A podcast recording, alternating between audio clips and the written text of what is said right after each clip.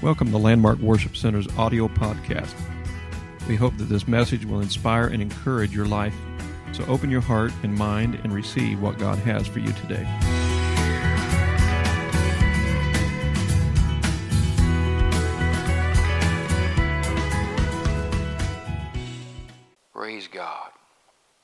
Well, uh, we're going to go over a little bit of what we talked about the last time. It's been a couple weeks, so maybe you've forgotten most of it or all of it. I don't know. But we're going to touch on a little bit of this, and then uh, we'll get on with today a continuation of the, the subject matter, which is the one and only cure all. The one and only cure all. Uh, last time I shared with you some of the major problems that we're experiencing in our world. Uh, it's not just been recent days, but it's been throughout our history of our world pretty much. But we've had a lot of things that have happened. Well, we talked about terrorist groups that target innocent people in order to uh, try to force their will upon the rest of the world. And uh, in the news today, there's the, the Hamas deal over in Israel. It's a terrorist group, and they're trying to force their will on other people. Uh, we, we see that it's not isolated cases, it happens far too often that you have a handful of people that are trying to enforce their will upon other people by the use of force. Uh, innocent people, most of the time, are right in the middle of all of it, and they're the ones that suffer the most. Uh, but we've seen this uh, throughout history. Uh, we talked about the nuclear arms race that uh, began with the United States and Germany back in the 1940s, and then that has expanded in recent times to uh, Russia joining, and then over the years it's also been joined by the, the countries of the United Kingdom, China, France, Israel, India, Pakistan, and Korea. So there's a lot of people, a lot of major players in the war uh, that are a part of this nuclear arms race.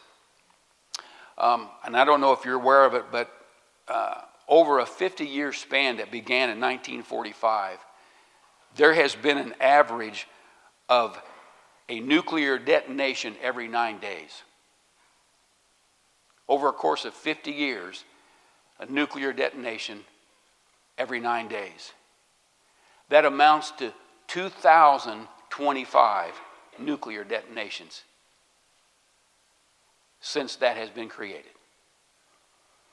They've exploded them in the air, they've exploded them in the oceans, they've exploded them underground.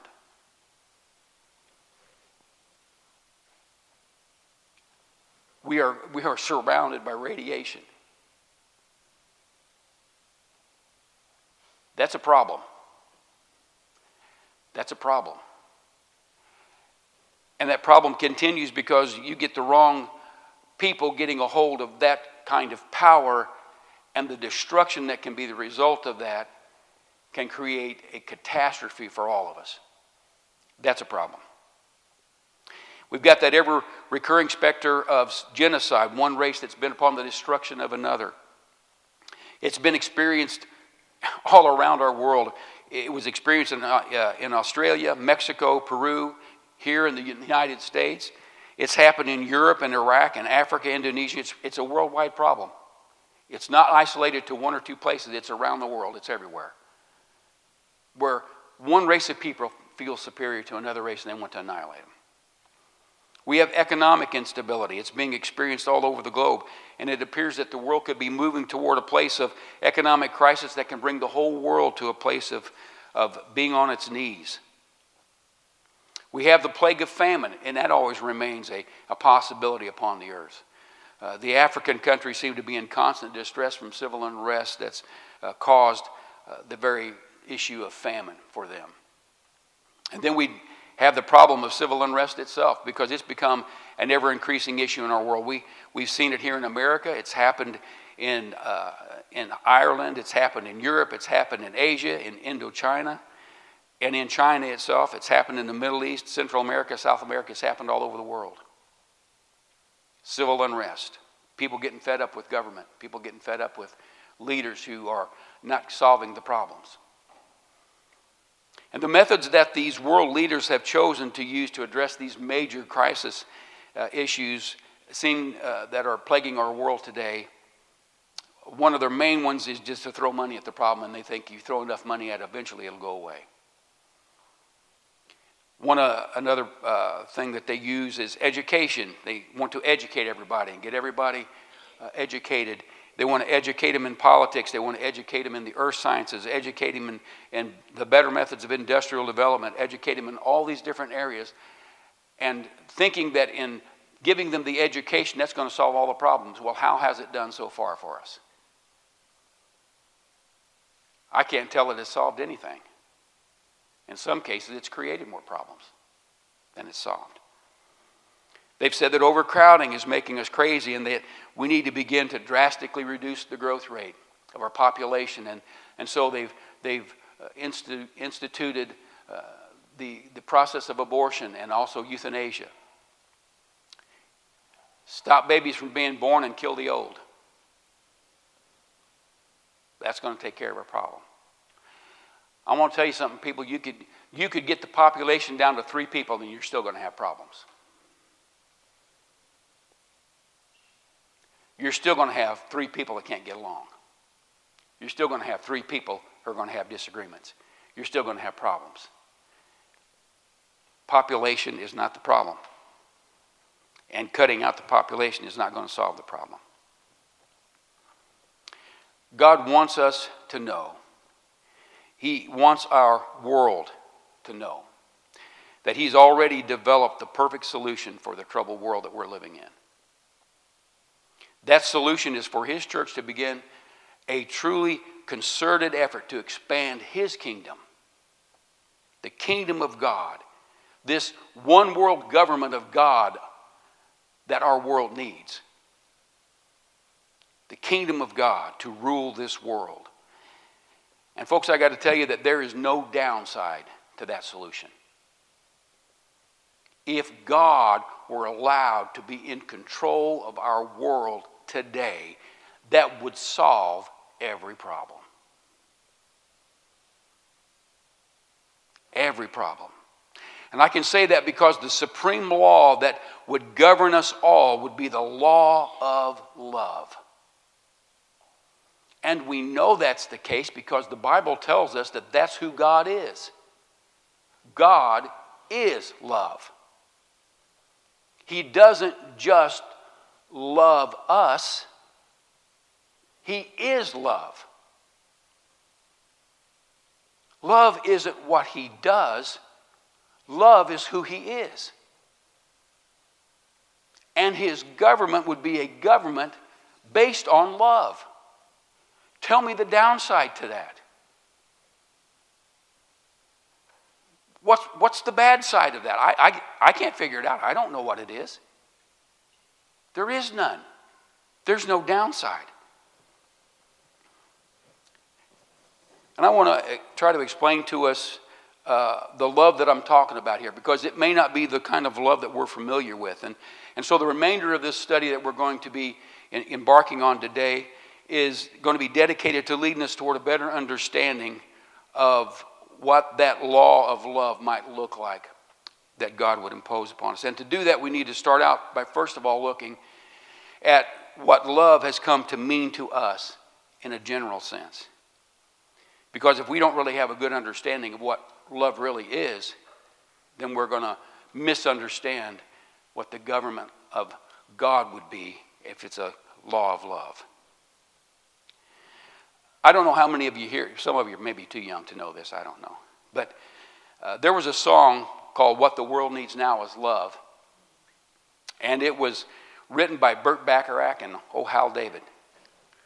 The chorus to the song says, What the world needs now is love, sweet love. It's the only thing that there's just too little of. What the world needs now is love, sweet love. No, not just for some, but for everyone.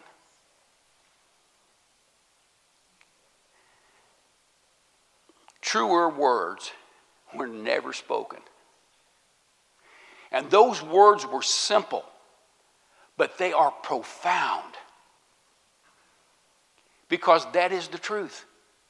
What our world needs today is love sweet love. It is what there just is too little of. And our problems are created because of that very situation. That one simple ingredient, when it's put into the batter of life, causes the mundane and the ho hum to become the recipe that changes our life into the phenomenal. Love can do that. What I want to do right now is, is to try to qualify that comment, and that's because within the construct of our language here in our present day, that word love can come to have several meanings to us. Love can mean a lot of things. Sometimes, when the word love is applied in a statement, uh, we might make it uh, to be used within the framework of describing a truly pleasurable experience, such as, wow, that flavor is amazing. I love that steak. I've said that. Or we might say, man, that tastes incredibly delicious. It's divine. I love this chocolate cake. I've said that.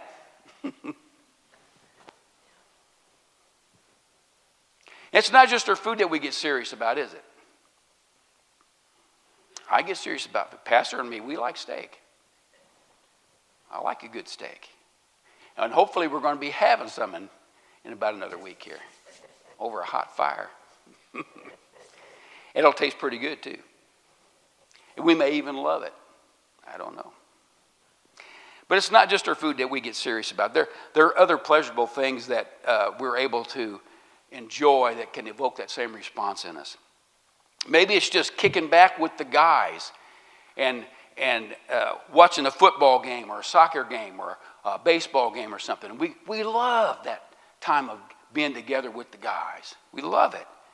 Or maybe we love it when we can just get away and go uh, sit beside a stream and, and drown some worms. We're going to be doing that too. And I love that.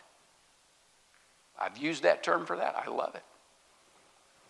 Or maybe we love it when we get to witness uh, some incredible scenery of, of nature and, and it just moves us to the point, man, I love this. And I've said that because it connects with us in a special way. There's just something special about springtime or summertime or winter or fall. You, you choose. Now, I love fall. And I've said that a lot of times because I love this time of year. How many of you realize that the things that women love usually are different than the things that men love? They don't get as excited about some of the things that we get excited about, and we don't get excited about some of the things that they get excited about. It's different. Men like shopping at places like Bass Pro and Cabela's and Home Depot and Lowe's and all those kind of great places where there's tools and sporting goods equipment. We like that stuff. And sometimes, I'm not saying that women don't enjoy it because I've seen a lot of women shopping at Cabela's and shopping at Bass Pro, but they go there for different reasons than the guys go there. They're not shopping in the same areas that the guys are shopping in. Most of the time, the women are in their group in their women's section, and the guys are everywhere else. Because we don't enjoy necessarily the same things, and that's okay. The ladies might be more interested in looking at items that are connected to decorating and improving the uh, ambiance of some room in their house or something.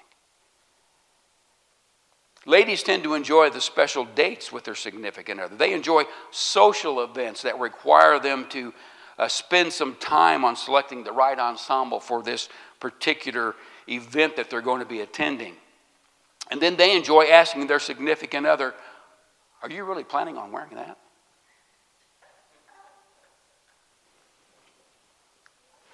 I'm not going out with you like that.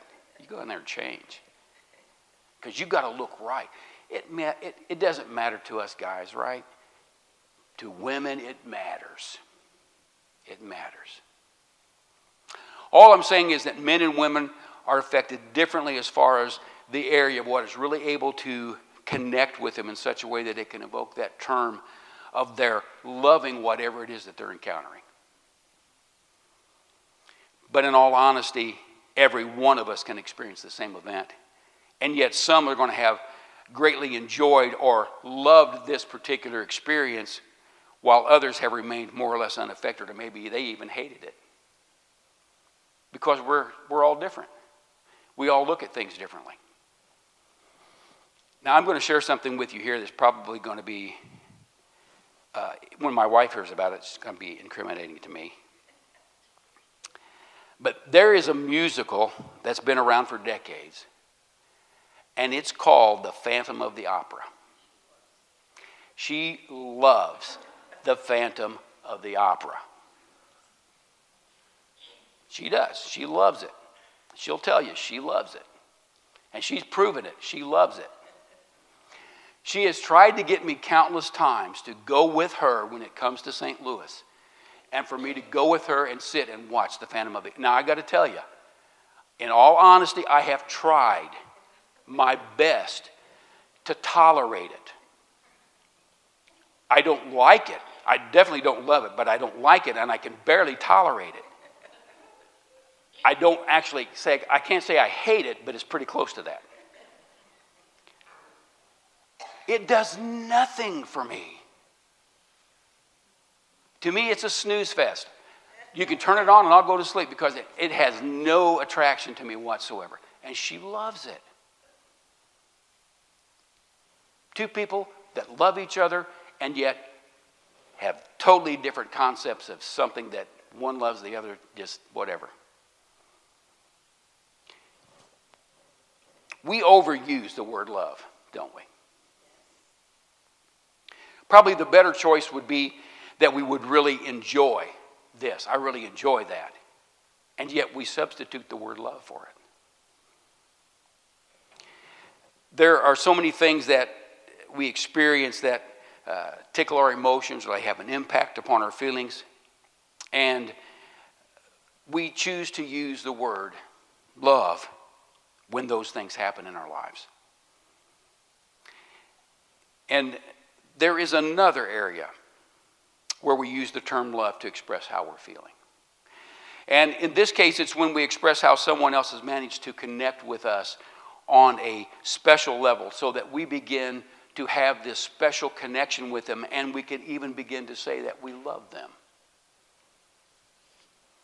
And that brings love to a different level.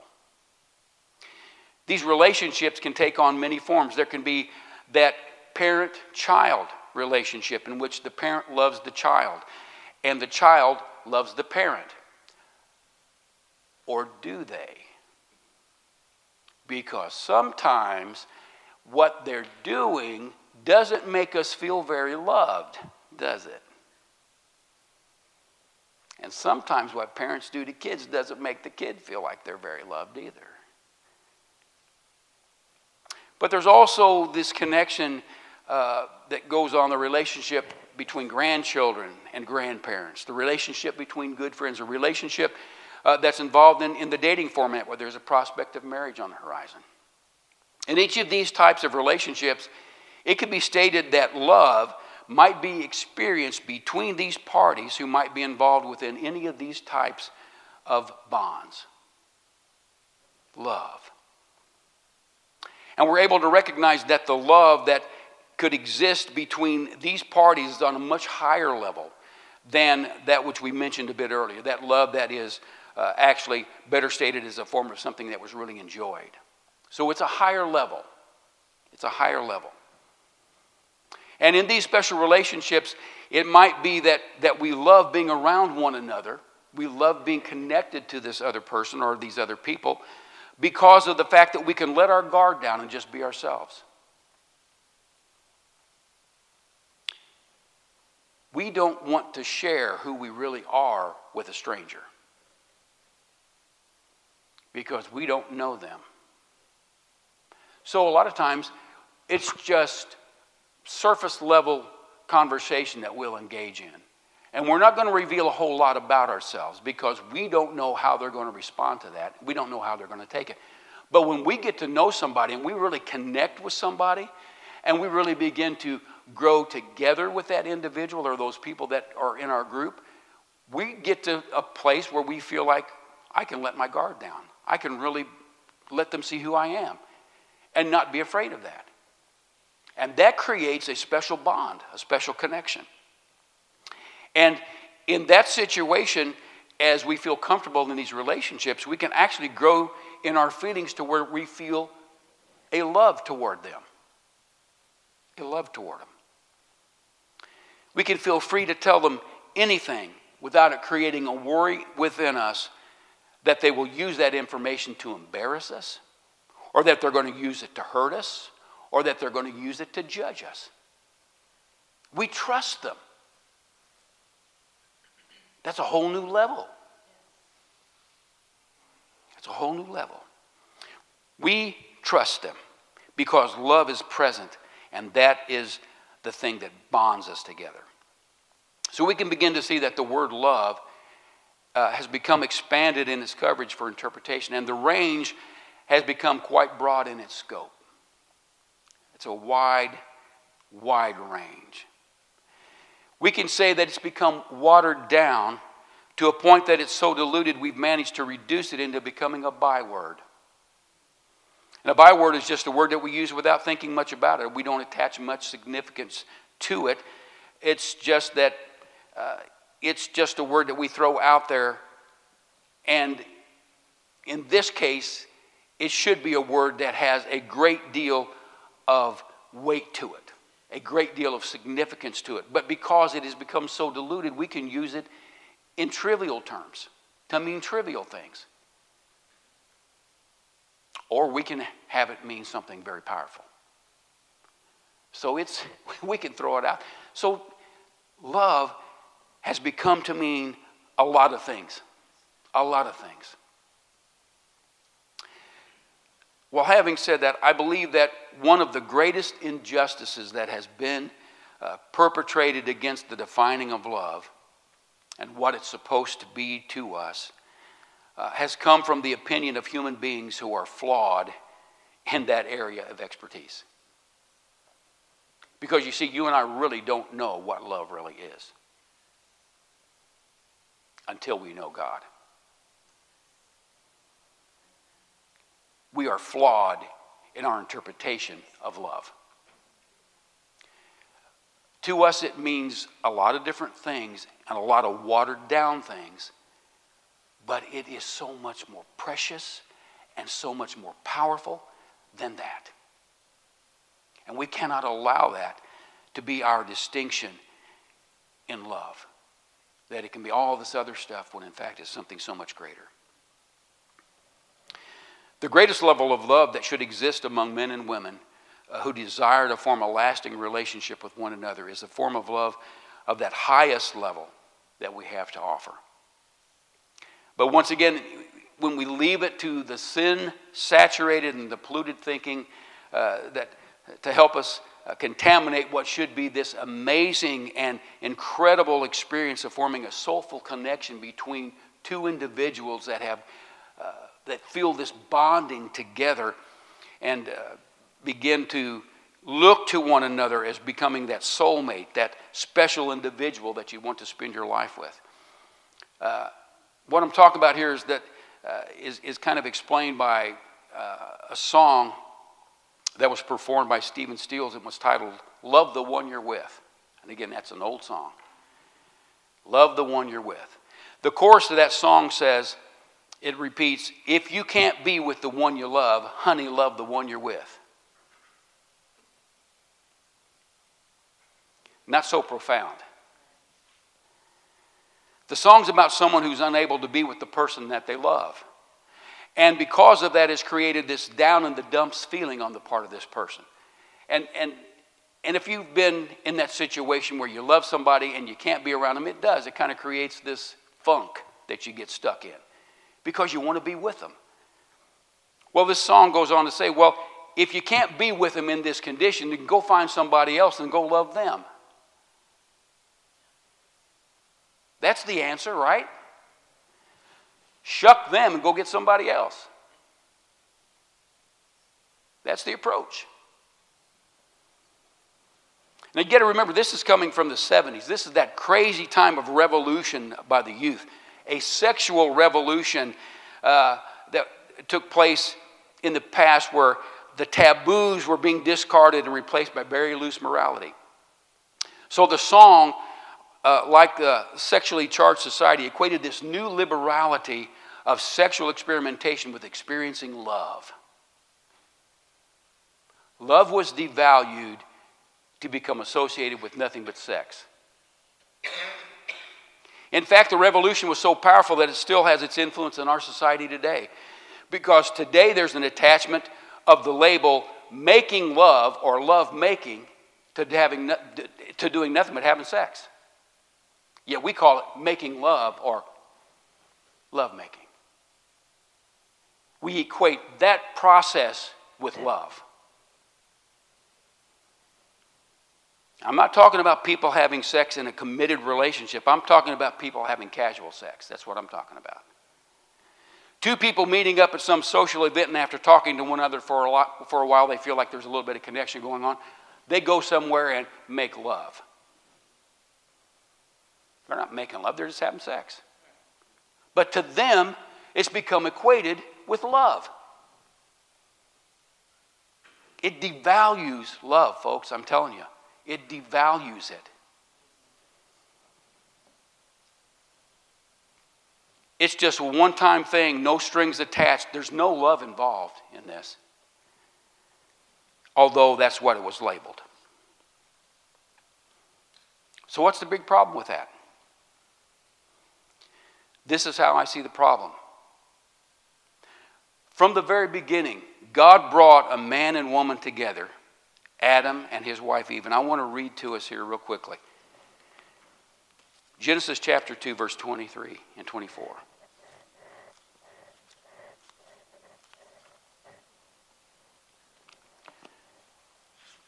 Genesis chapter 2. If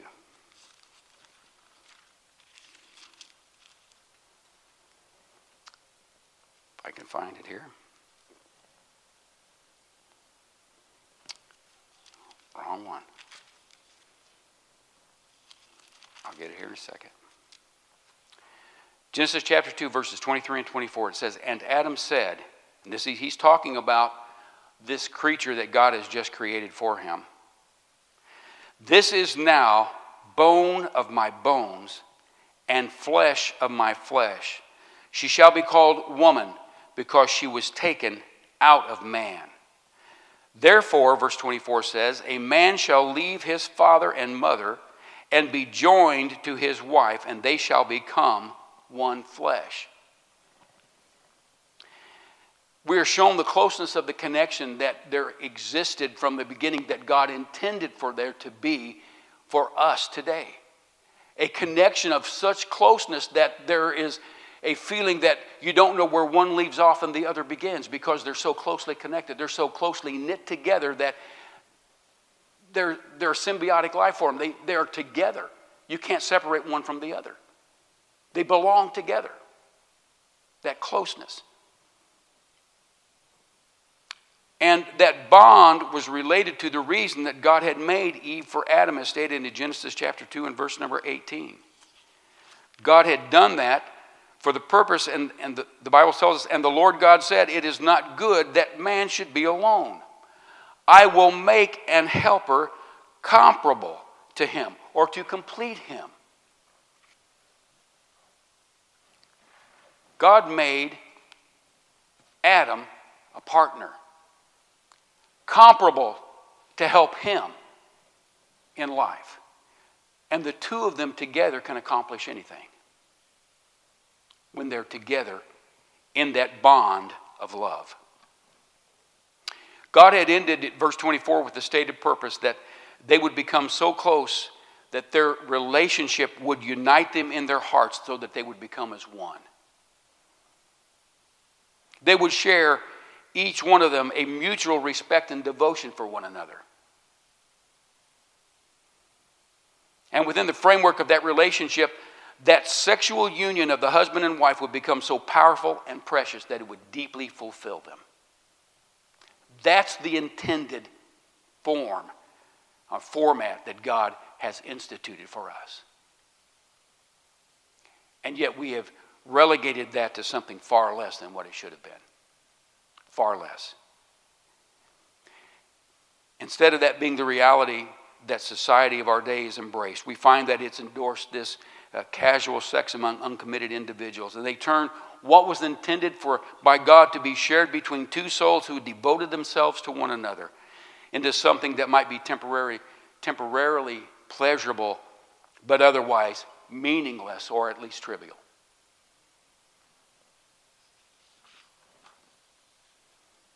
This brand of love that is sung about, this brand of love that our society endorses, is really a selfish brand of love.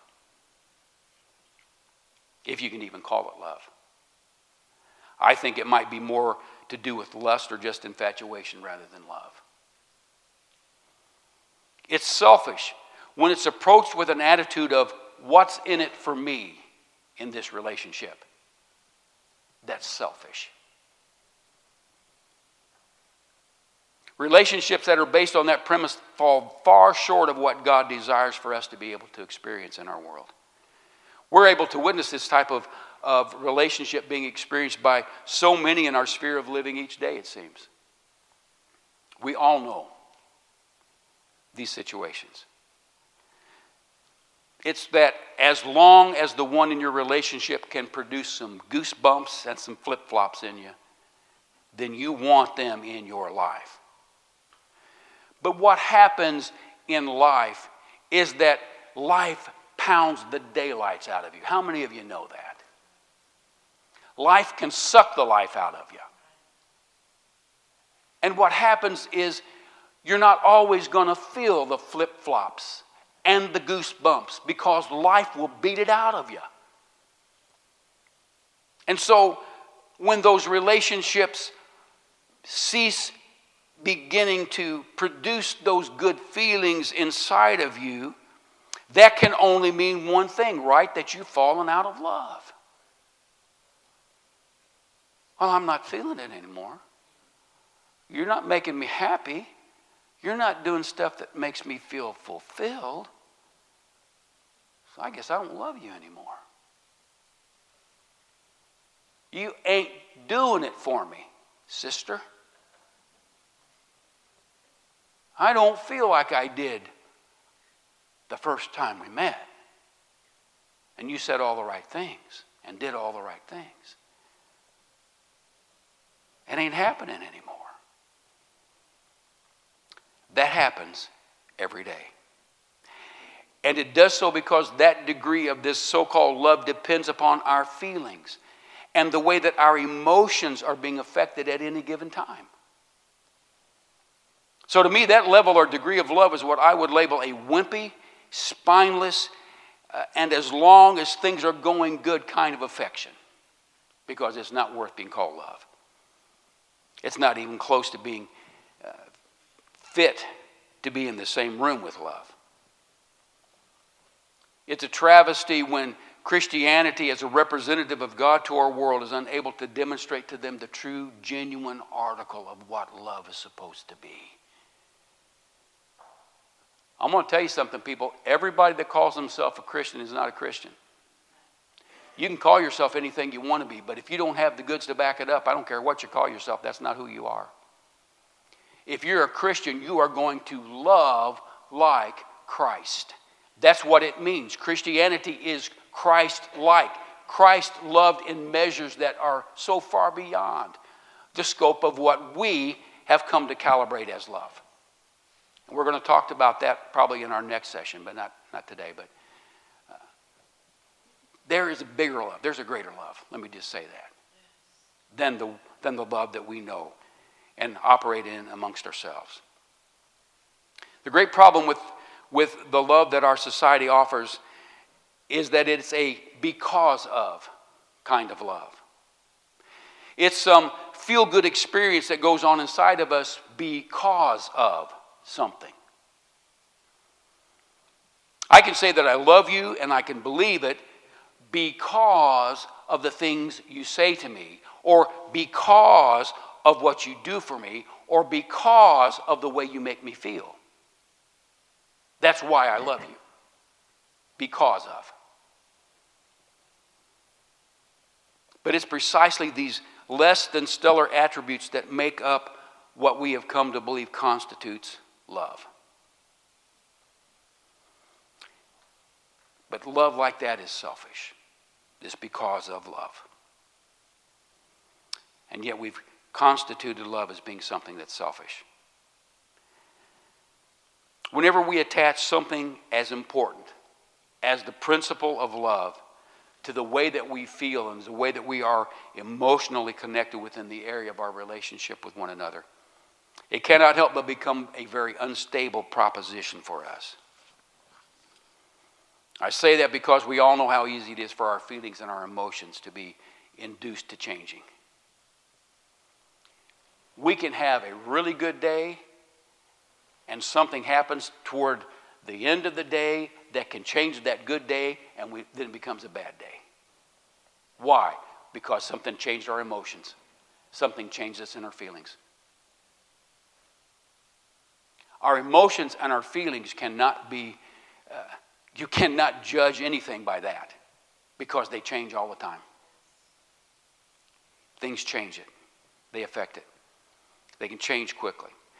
So, if our understanding about the makeup of love is centered around how we are made to feel about someone based upon how they make us feel or how, they're, how they affect our emotions, those things can change quickly. That means that if our feelings and emotions are determined, are determining how we regard one another in our relationship, then we can indeed fall in love with them, but we can also fall out of love with them because they can change.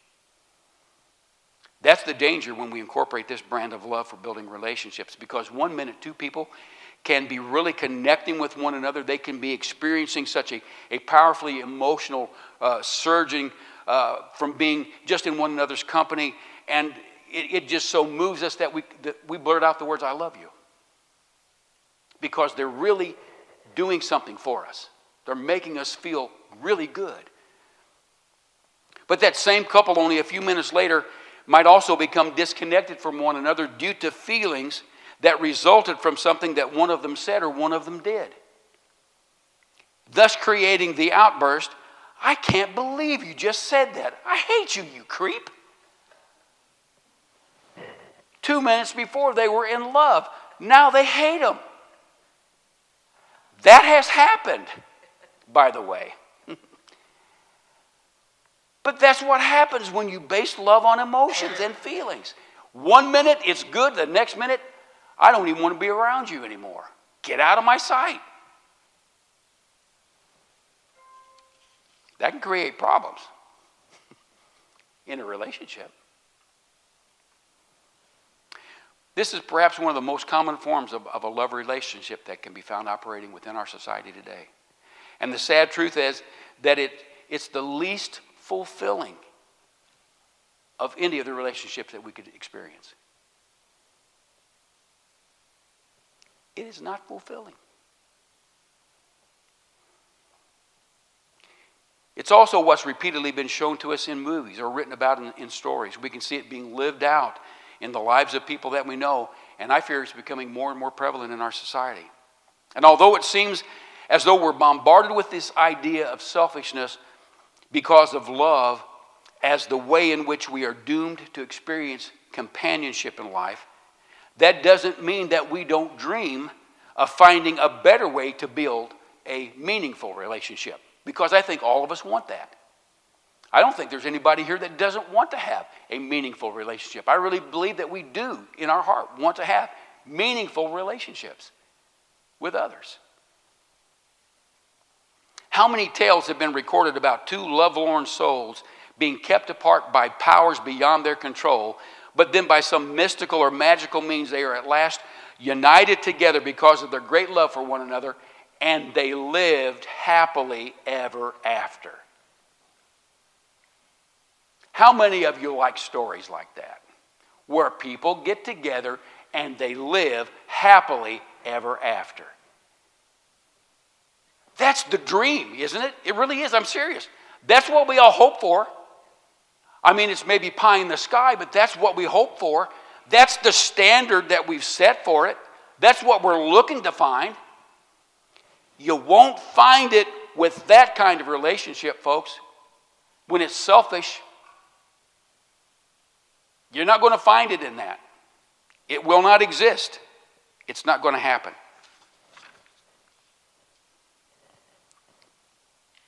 For most of us, I believe that deep inside of us, we all crave that kind of, of deep connection. We want that.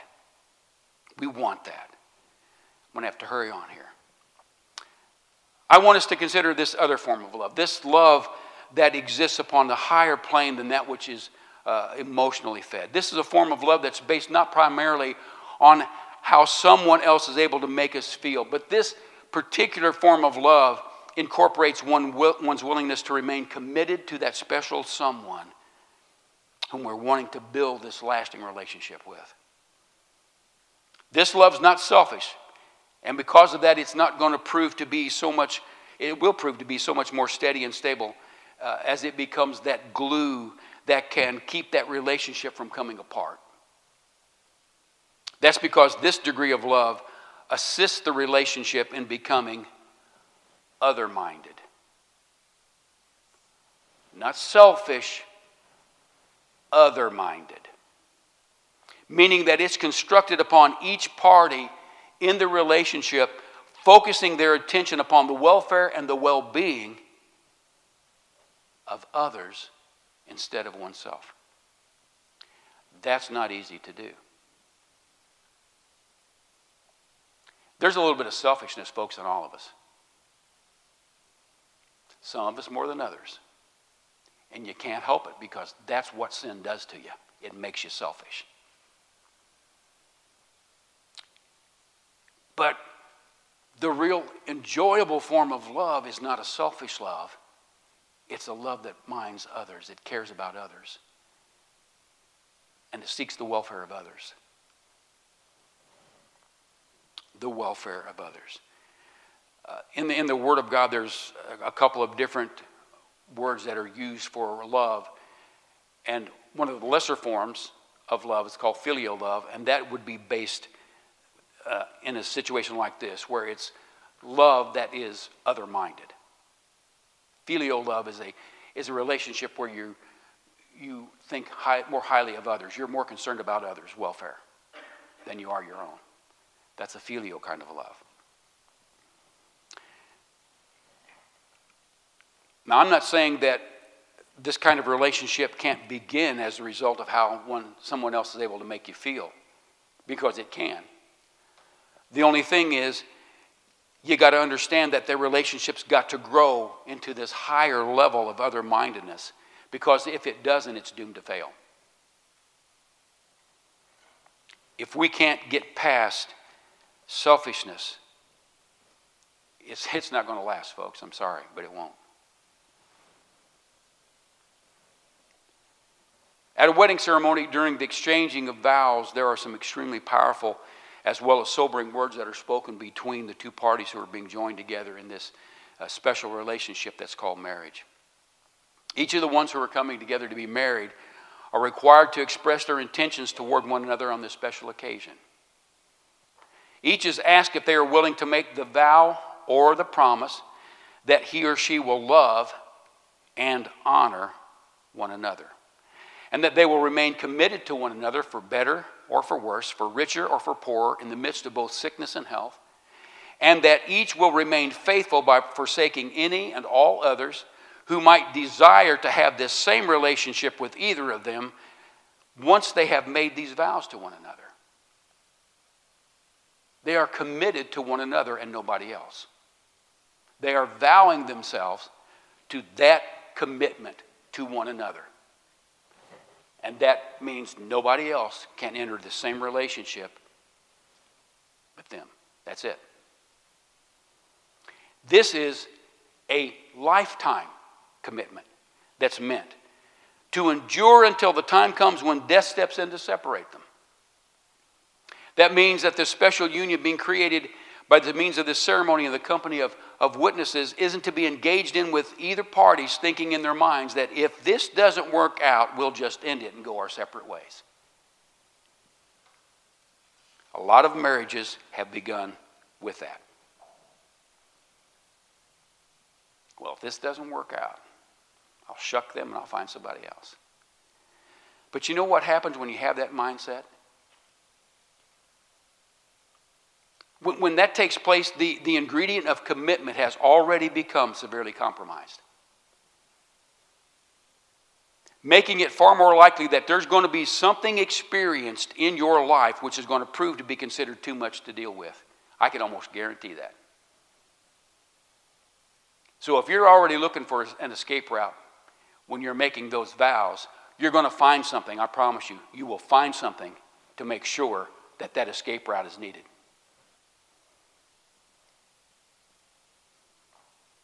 When my wife and I were married 46 years ago, we meant what we vowed to one another. Neither of us thought about looking for a way out.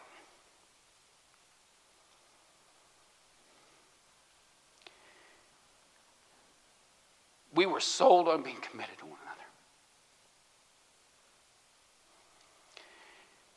We were sold on it for the future of our entire life together.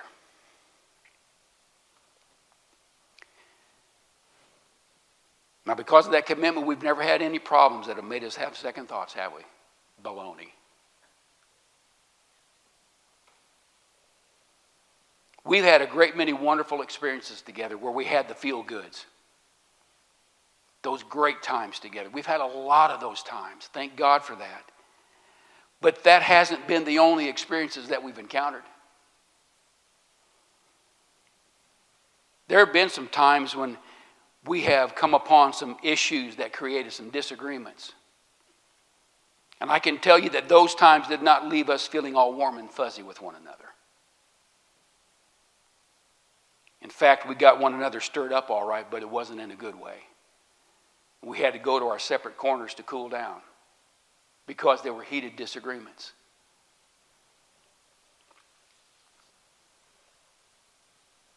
Did that mean we no longer loved one another? No. Because you see, we weren't committed to the feel goods, we were committed to one another. It wasn't just about me, it was about her and me. And it has to be to make it work. There has to be a mutual commitment, or it won't work, folks. I'm telling you, it won't. But when you become committed to one another like that and you care about one another, everything changes. The unbearable becomes bearable. The hard times can become endurable. And a lot of times, the hard things, the hardships that you experience together will strengthen that bond, will strengthen that union together, and will make you stronger and appreciate and value one another that much more.